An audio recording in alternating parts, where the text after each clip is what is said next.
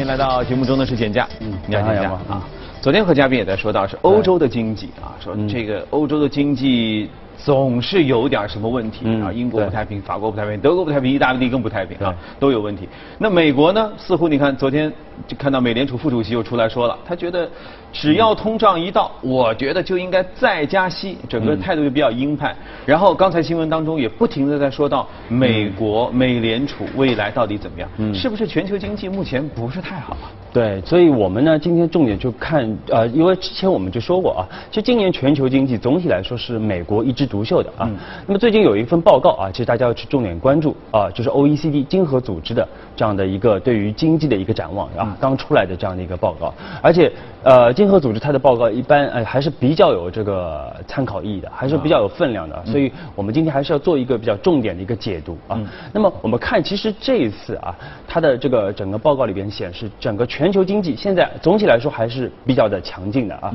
但是已经经过了这个。近期的一个最高点，未来这个下行的风险会比较的大。那么，这最主要的，我们说还是因为整个的一个全球贸易摩擦的一个加剧的一个风险在加大，嗯，包括整个金融的一个紧缩的这样的一个压力在加大。啊，我们看到整个 OECD 它对于啊，明年的整个全球经济的一个展望，特别是这些发达国家的一个经济的展望，总体来说是出现了下调的啊。现这次是调到了，那就是明年整个全球经济增长百分之三点五，那么比之前的一次的预测呢，呃，之前预测是三点七啊，所以是有一定的下调啊。那么二零二零年目前还是维持在百分之三点五的这样的一个预测。同时，我们看到它对于中国的经济的预测也出现了下调。那么今明两年，今年下调到百分之六点六，明年下调到百分之六点三啊，到二零二零年要到百分之六的这样的一个水平啊。所以总体来说，它对于整个啊整个全球经济的一个增速啊出现，他他认为后面可能还是有一些下行的一个压力的啊。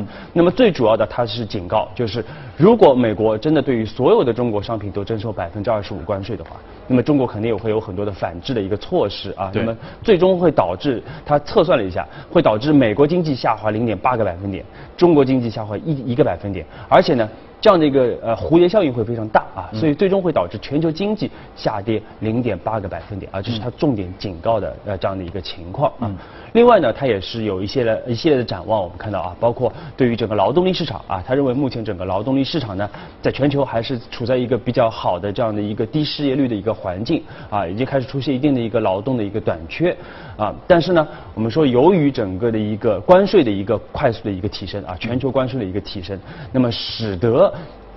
呃，包括投资啊，包括未来的这样的一个呃，这个呃其他的一些方面的一些动作啊，包括整个经济下行的压力会加大啊。那么另外呢，就是我们看到确实是整个利率也在不断的上升啊，包括美元指数，我们看到最近又是不断的这个创出新高啊。那么这个呢，会使得新兴市场国家的资金啊进一步的一个外流啊。所以他比较担心的是，明年他比较担心的是像巴西啊、阿根廷啊。包括土耳其这些新兴市场国家，还是会继续面临着整个的美联储加息啊，包括整个资金外流的这样的一个风险。嗯。但是到了二零二零年，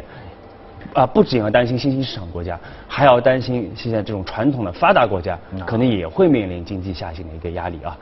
尤其是我们看到他提到，就是因为现在很多地方利率还是非常低啊，特别是欧元区，对。我们说利率基本上还是接近于零利率的一个水平啊，而且这个债务是历史上的最高位。那么在这样的一个情况下啊，我们看到欧洲迟迟还没有加息，嗯，这样的一个情况下，如果再出现一轮新的经济危机的话，或者经济超预期下行的话，那么对于决策者来说，他就没有牌可以打，没有对冲工具。没有对冲工具啊，它不像以前，以前我们可以加息啊或者 QE，那现在我已经没有牌可以打了，都已经顶到头了啊。那么如果有下一轮危机的话，那么对于这些国家来说啊，可能我们会面临一个历史上从来没有经历过的这样的一个环境啊，所以对于决策者来说，这是一个非常大的一个考验。啊，所以之前也有嘉宾说到过，他对于美联储加息一种态度的一种判断断是。不是因为经济，但经济面是一个方面。美联储是为了有更多的应对下一次冲击的筹码。对啊，所以它一定要加到一个中性利率的水平。所以他说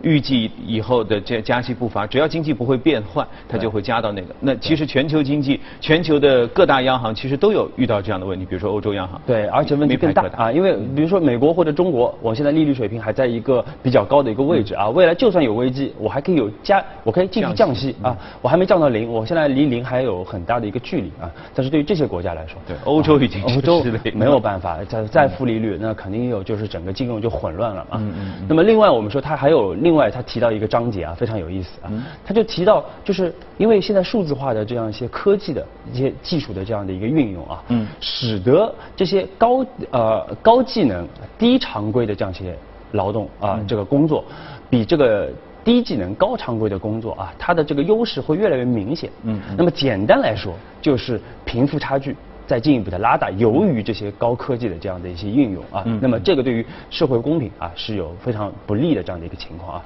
所以他也是建议大家要去啊更多的去普及这样的一些高科技的一些啊呃技术啊，那么在全球有普及，那么提高整体的劳动生产率啊，最终让所有的老百姓都受益于这样的一个高科技的这样的一个发展啊，所以总体来说呢，OECD 的这样的一个虽然说它下调了这个经济的预测啊，但是他认为这个经济超预期下行的这样的一风险目前还没有看到啊，但是呢，风险已经在那边了，而且这个我们也不知道哪天会真正的爆发啊，所以大家投资者还是要做好一个啊提前的这样的一个准备啊，这也是我们一直提到建议大家去重点去。关注的这样的，你看年底的时候啊，各大机构其实都会出一些这呃总结去年、展望明年的。对。那有一些机构出，比如说投行出呢，好歹你知道它应该是有一些小算盘的，嗯，就做多也好，做空也好，对不对？你说这个金合组织它出的这一份具有多大的公信力？它是有什么样的目的吗？嗯，他们就有，它其实总体来说，我觉得它其实它是一个比较客观的啊，就像呃阳光说，有些投行它可能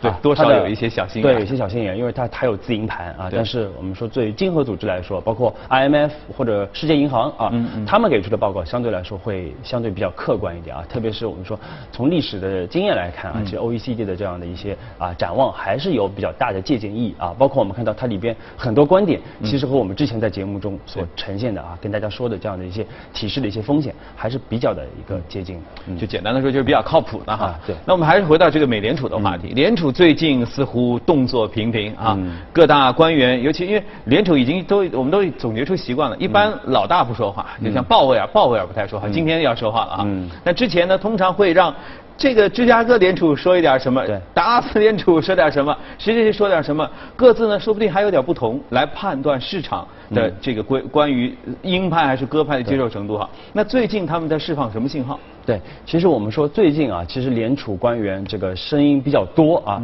而且都频频的发生啊。那么我们看到，其实啊，其中我们也看到了一些蛛丝马迹啊，对于这个未来经济的展望啊，对于整个未来加息的一个节奏，其实已经出现了一些微妙的变化。哦，而且最近特别是我们说啊，美联储三大巨头啊都出来说话了啊，包括鲍威尔，鲍威尔当然是早前啊，这个一个多月前，那么在这个达拉斯的联储的这样的一个活动当中啊，他曾经说过啊，这个对市场影响非常大啊，他就是展望了一下什么情况下可能会使得美联储在二零一九年加息停止，那么他认为主要是三个原因啊，一个就是经济的，特别全球经济的啊这个超预期的一个下行。啊，那么另外就是我们说这个包括整个的一个呃减税的一个计划啊，这个呃美国的一个加息啊，它可能会。影响到经济啊，它会有一个滞后的这样的这样这样的一个作用啊。另外就是我们说这个财政政策的一个退出啊，就是我们说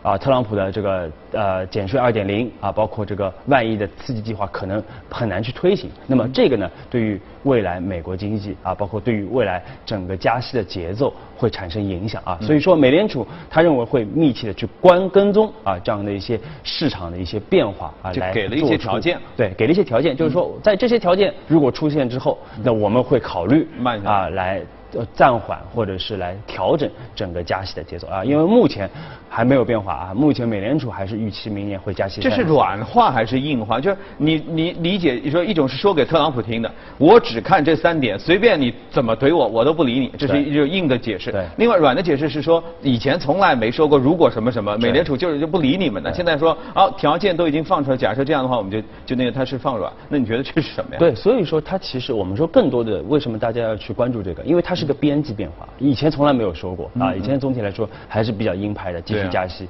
但是在这样的一个时间点啊，他放出了这样的一个声音。虽然说他没有说我马上要暂停加息，但是已经给出了条件啊，所以大家自己去可以去判断啊。它其实也是一种和市场沟通的一个方式啊。那么另外我们看到美联储二号官员啊，美联储副主席克拉里达啊，刚才新闻片里边也说到了，他其实总体来说他是一个偏中性的这样的一个态度啊。那么他更多的认为，他其实认为目前整个美国的一个利率已经到了一个比较中性的一个水平了啊。那么未来是加息与否，还是要看后续的一个经济的一个表现啊。那么走一步看一步，看这个数据的变化，我们再来做调整啊。这个相对来说比较客观啊。那么最鹰派的，我们看到就是美联储三号人物啊，就是纽约联储主席威廉姆斯。嗯。那么纽约联储主席他的讲话，我们看到他其实总体来说，他认为美联储还是要继续的去加息的啊。嗯。因为虽然说加了三年了啊，但是目前还在一个比较低的这样的一个水平啊。虽然说十二月份还要再加一次。是。总体来说还是在比较低的一个水平，而且呢，美国要继续加息啊，使得经济可以更持续的一个增长啊，包括啊这个通胀可以维持在更低的一个水平啊。所以说我们看到，其实无论是三个人可能观点不太不太一样啊，但是纷纷都提到了对于未来全球经济下行的这样的一个担忧啊，这个是我觉得比较一致的啊。而且另外，我们从市场的语言来说啊，我们非常关注，就比如说像联邦基金利率期货，嗯，其实已经有很大的变化了啊。在两个月前，其实联邦利率基金期货显示，明年美联储要加息六十个基点，也就相当于二到三次的这样的一个加息，这是在两个月前。嗯。但是最近由于这些官员的讲话，特别是像鲍威尔的一个讲话啊，包括特朗普我们说的这个威胁啊，之后其实。最近我们看到整个的一个对于明年加息的一个预期已经下降到二十九个基点，也就是说一次多那么一点点啊，就基本上就属于一次了啊。所以说，其实这个市场的解读已经开始下调对于明年美联储加息的这样的一个预期了啊。但是我们也觉得这个市场的预期非常的奇怪啊，可能市场就虽然说联邦利率基金期货是这么判断的啊，但是不一定是对的啊。历史上我们也知道也犯过错误啊，不一定是对啊，因为有一点。就是我们一直强调的，